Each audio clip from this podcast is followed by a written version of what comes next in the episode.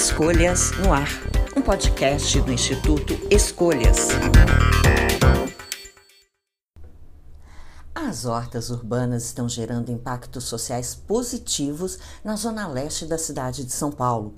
A produção de alimentos em áreas cultivadas sob linhas de transmissão ou em escolas é 100% orgânica e com poucas políticas públicas para estimular essa produção urbana e periurbana, o apoio de organizações da sociedade civil é fundamental, como é o caso da ONG Cidade Sem Fome. Conheça um pouco mais deste trabalho na entrevista do jornalista Eduardo Gerrac. Olá para vocês que acompanham mais uma edição do Escolhas no Ar. Estamos aqui conversando hoje com Hans Dieter Temp, que é o presidente e fundador da ONG Cidade Sem Fome que atua principalmente aqui na zona leste de São Paulo. Olá, Hans, tudo bom? Tudo bom, Eduardo, como vai? Boa tudo... tarde a todos. Boa tarde, tudo bem.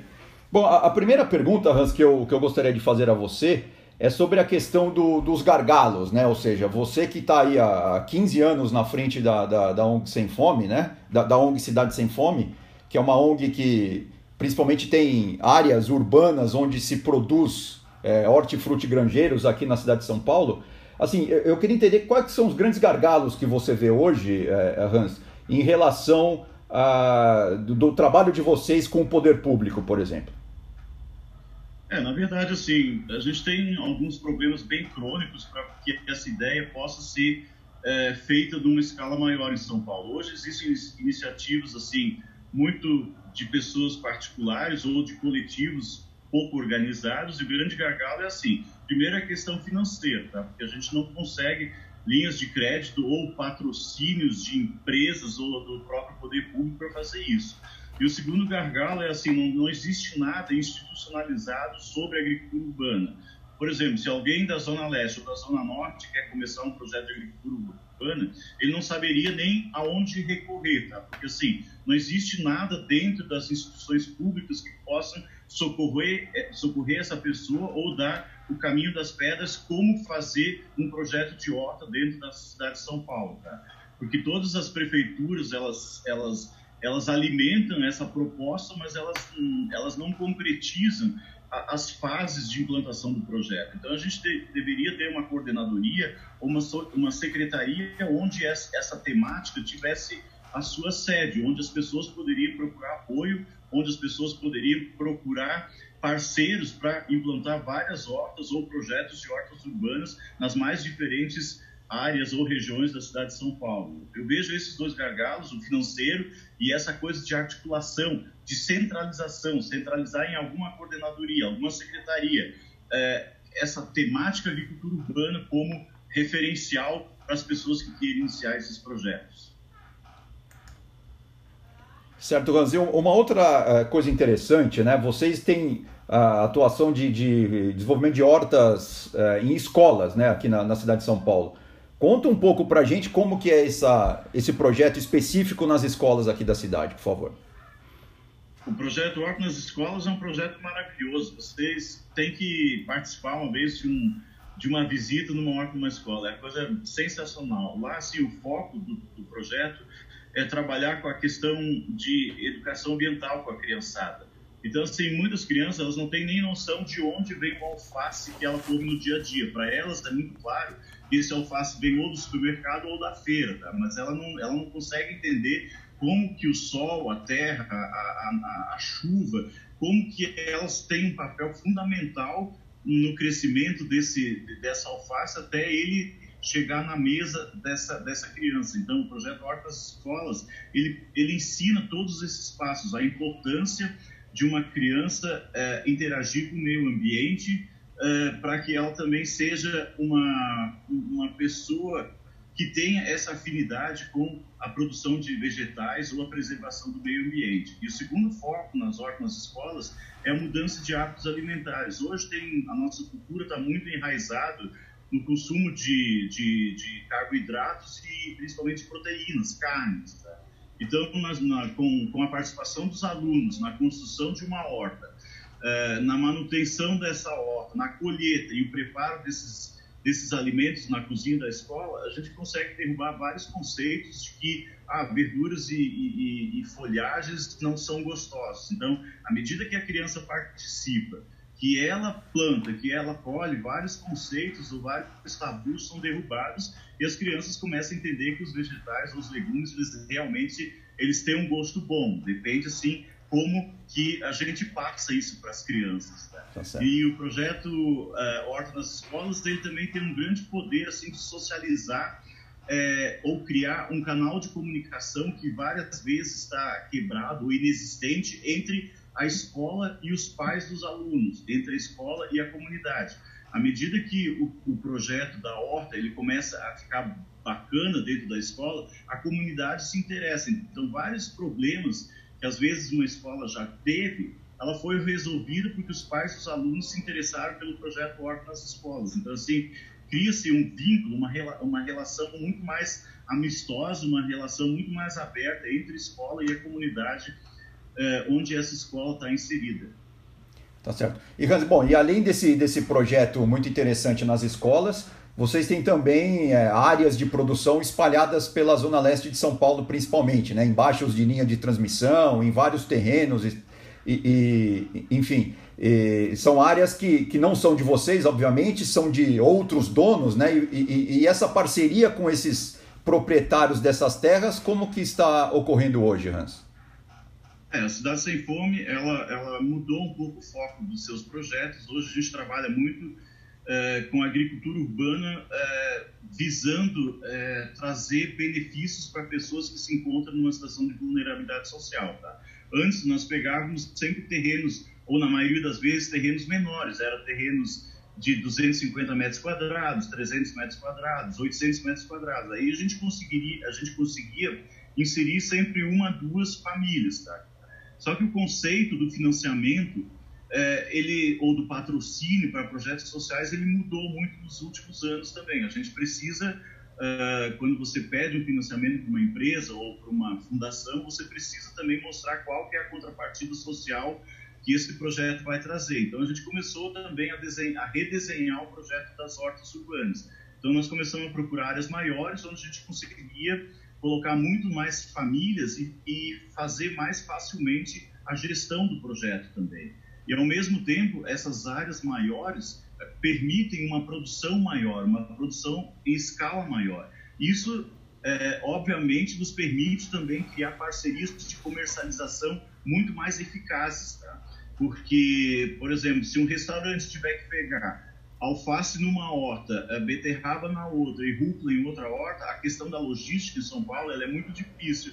Então, se esse restaurante conseguir encontrar tudo que ele precisa para o seu restaurante durante uma semana em uma de nossas hortas, essa questão de formar essa parceria, de facilitar essa logística, ela é rapidamente contornada. Né? Então, assim, hoje a Cidade Sem Fome ela trabalha muito embaixo das linhas da Enel, da EDP Bandeirantes, das concessionárias de energia elétrica, de é, construtoras, imobiliárias, então a gente pega espaços maiores onde a gente consegue inserir maior número de pessoas e também é, a gente tem um, uma comercialização local também muito mais eficaz. Geralmente, perto dessas hortas, do outro lado da rua ou na mesma rua, a gente abre um ponto de vendas ou um sacolão ou um hortifruti, onde além dos produtos da horta, a gente coloca outros produtos também, porque uma horta urbana ela não tem condições de produzir tudo o que uma família consome durante uma semana. Então a gente tem outros parceiros, por exemplo,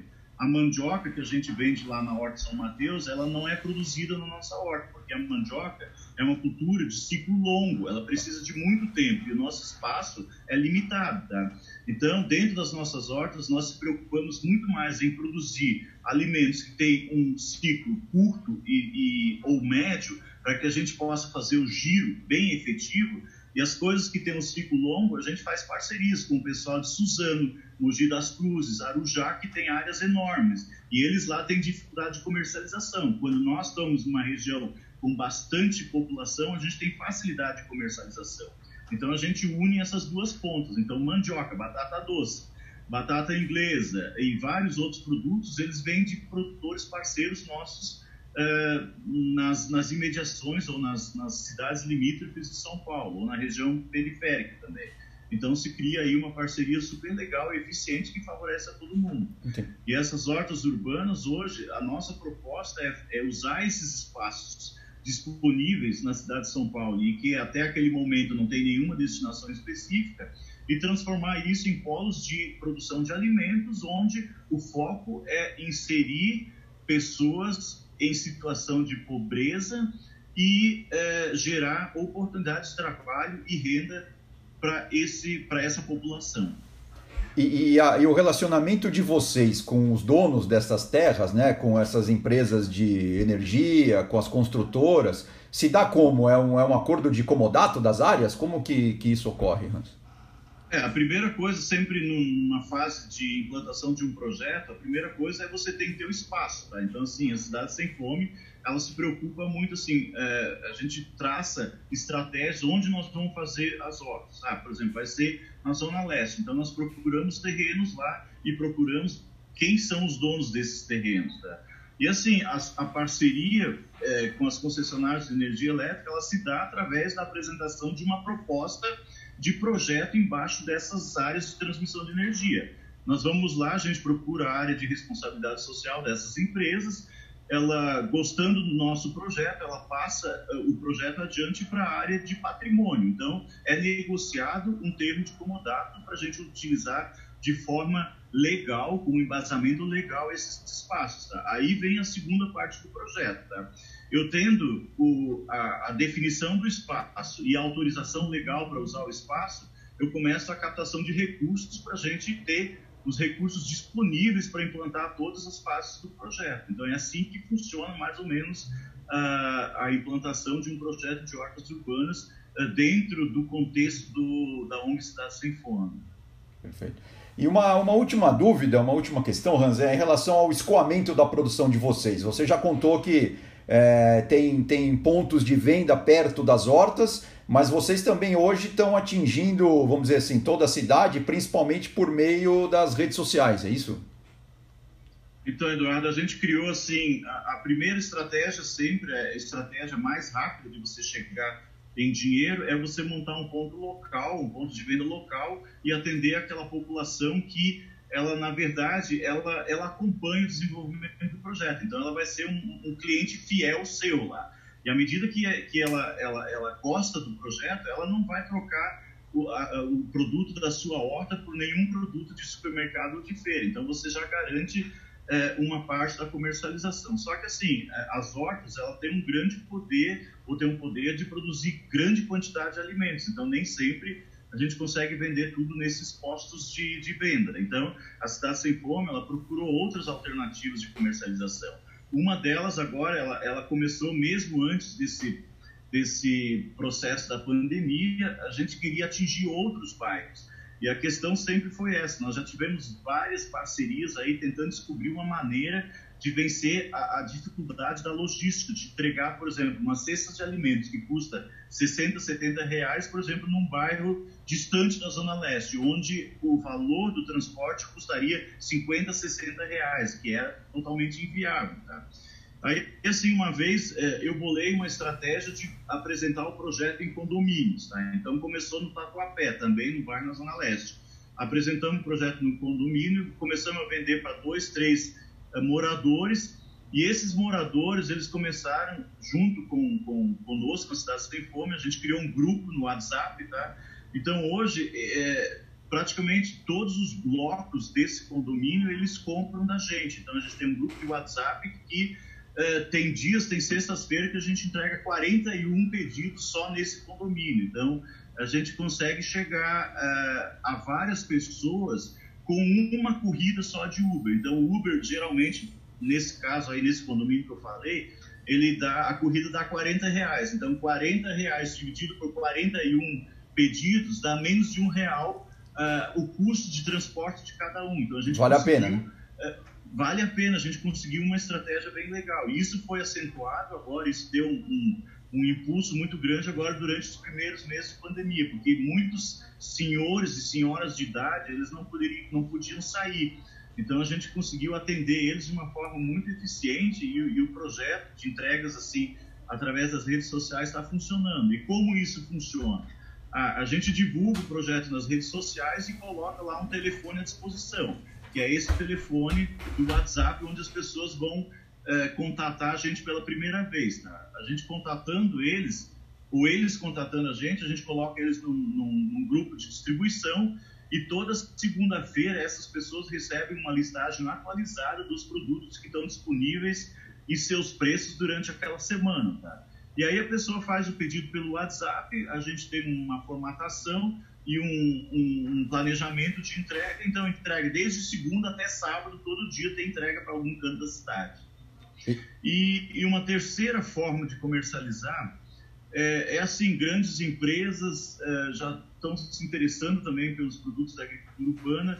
Um caso que eu posso falar bem é a Sodexo, é uma grande empresa de distribuição de compra e redistribuição de alimentos. Ela compra e, e redistribui esses alimentos para hospitais, para cozinhas industriais e para eles também é super interessante ter um produto perto da, da, da de sua base de operação, ao invés de ter que buscar esse produto lá em Bauru ou a, a centenas de quilômetros no interior de São Paulo. Tá? Então, o custo-benefício, ele, ele, todo mundo ganha com isso. Tá? E aí uma quarta, uma quarta forma de comercialização que também está acontecendo nessa horta grande lá em São Mateus, que é uma horta embaixo da, das linhas da Enel, é, tem um comércio, esse bairro tem um comércio muito, muito forte. Então tem muitas redes de lanchonete, muitos restaurantes. Então, assim, todo mundo lá, quartas-feiras e sábados, já pega o couve lá para fazer a feijoada. Uh, as lanchonetes, pelo fato deles não ter local para estocar grande quantidade de, de, de, de, alface, eles pegam lá todo dia. Então, a agricultura urbana é, é uma iniciativa onde todo mundo se beneficia. Então, assim, eu, eu, eu lamento ainda que isso tem, tem sido tão negligenciado pelas nossas políticas públicas e eu acredito assim é, essa pandemia ela veio para mostrar para a gente também e não é só a pandemia mas em outros locais do mundo a agricultura urbana já é uma temática de futuro onde os governos se preocupam é, porque grande parte dos alimentos produzidos nos países com grandes proporções geográficas eles viram commodities ou seja produtos ou alimentos que vão virar ração para alimentos ou para animais ou energia e não vão para a mesa dos consumidores. E a ONU já fala que em 2045, 85% da população mundial vai morar em grandes cidades. Então, países como a Alemanha, Noruega e, um, algumas universidades nos Estados Unidos, eles já estão se preocupando com o abastecimento dessa grande massa populacional que vai morar nas grandes metrópoles. E a agricultura urbana é uma das coisas que está sendo identificada como uma possível solução. A Universidade Técnica de Berlim já tem uma matéria chamada agricultura urbana. Ela forma todo ano 30, 40 profissionais que vão ser as pessoas que vão construir as políticas públicas ou as novas políticas públicas voltadas para a agricultura urbana com o foco de abastecer as grandes metrópoles no futuro. O Hansi, dentro disso que você está falando, ou seja, em São Paulo, eu, imagino a gente ainda tem área e tem espaço, enfim, tem para crescer bastante, né, ou não? Eduardo, a gente nem começou em São Paulo tá. ainda. A gente tem milhares de espaços. A gente tem milhares de espaços para fazer agricultura urbana. E assim, tudo em São Paulo, ele é, é favorável. A gente tem um clima maravilhoso em São Paulo é, não é frio, não é quente, isso proporciona a produção de todas as variedades de legumes e verduras ao longo do ano todo. Nós temos uma distribuição de chuva razoável, a gente tem alguns picos de seca, e, mas isso é facilmente contornável. E, e o mais importante de tudo, nós temos hoje na cidade de São Paulo, só na Zona Leste, a Zona Leste tem 3 milhões e meio de habitantes, é, é, a região que tem o maior número de desempregados da grande São Paulo, é a região onde tem o menor IDH de toda São Paulo. Então você imagina as oportunidades que se cons conseguiria fazer com projetos de agricultura urbana. E o mais importante nós temos, que é um grande mercado consumidor. Nós somos 20 milhões de pessoas que precisam se alimentar pelo menos uma vez por dia. Então, hoje, nós, como Cidade Sem Fome, nós estamos fazendo isso num viés social. A gente está fazendo projetos de agricultura urbana para beneficiar pessoas pobres, mas eu imagino, Eduardo, que mais lá para frente, dentro de alguns anos, várias startups aí vão começar a desenvolver projetos de agricultura urbana e vão ganhar milhões de dólares explorando esse nicho de mercado ainda totalmente inexplorado aqui na nossa capital paulista. Hans, agradeço demais a atenção, viu? Foi, foi muito interessante essa conversa aqui sobre agricultura urbana, sobre uh, a ONG Cidade Sem Fome. E agradeço demais a atenção, parabéns pelo trabalho e até a próxima. Até a próxima, Eduardo. Tudo de bom para todo mundo. Bom, esta foi mais uma edição do Escolhas no Ar e nos acompanhe aí pelas várias redes sociais do, do Escolhas. Um abraço. Até o próximo episódio do Escolhas no Ar.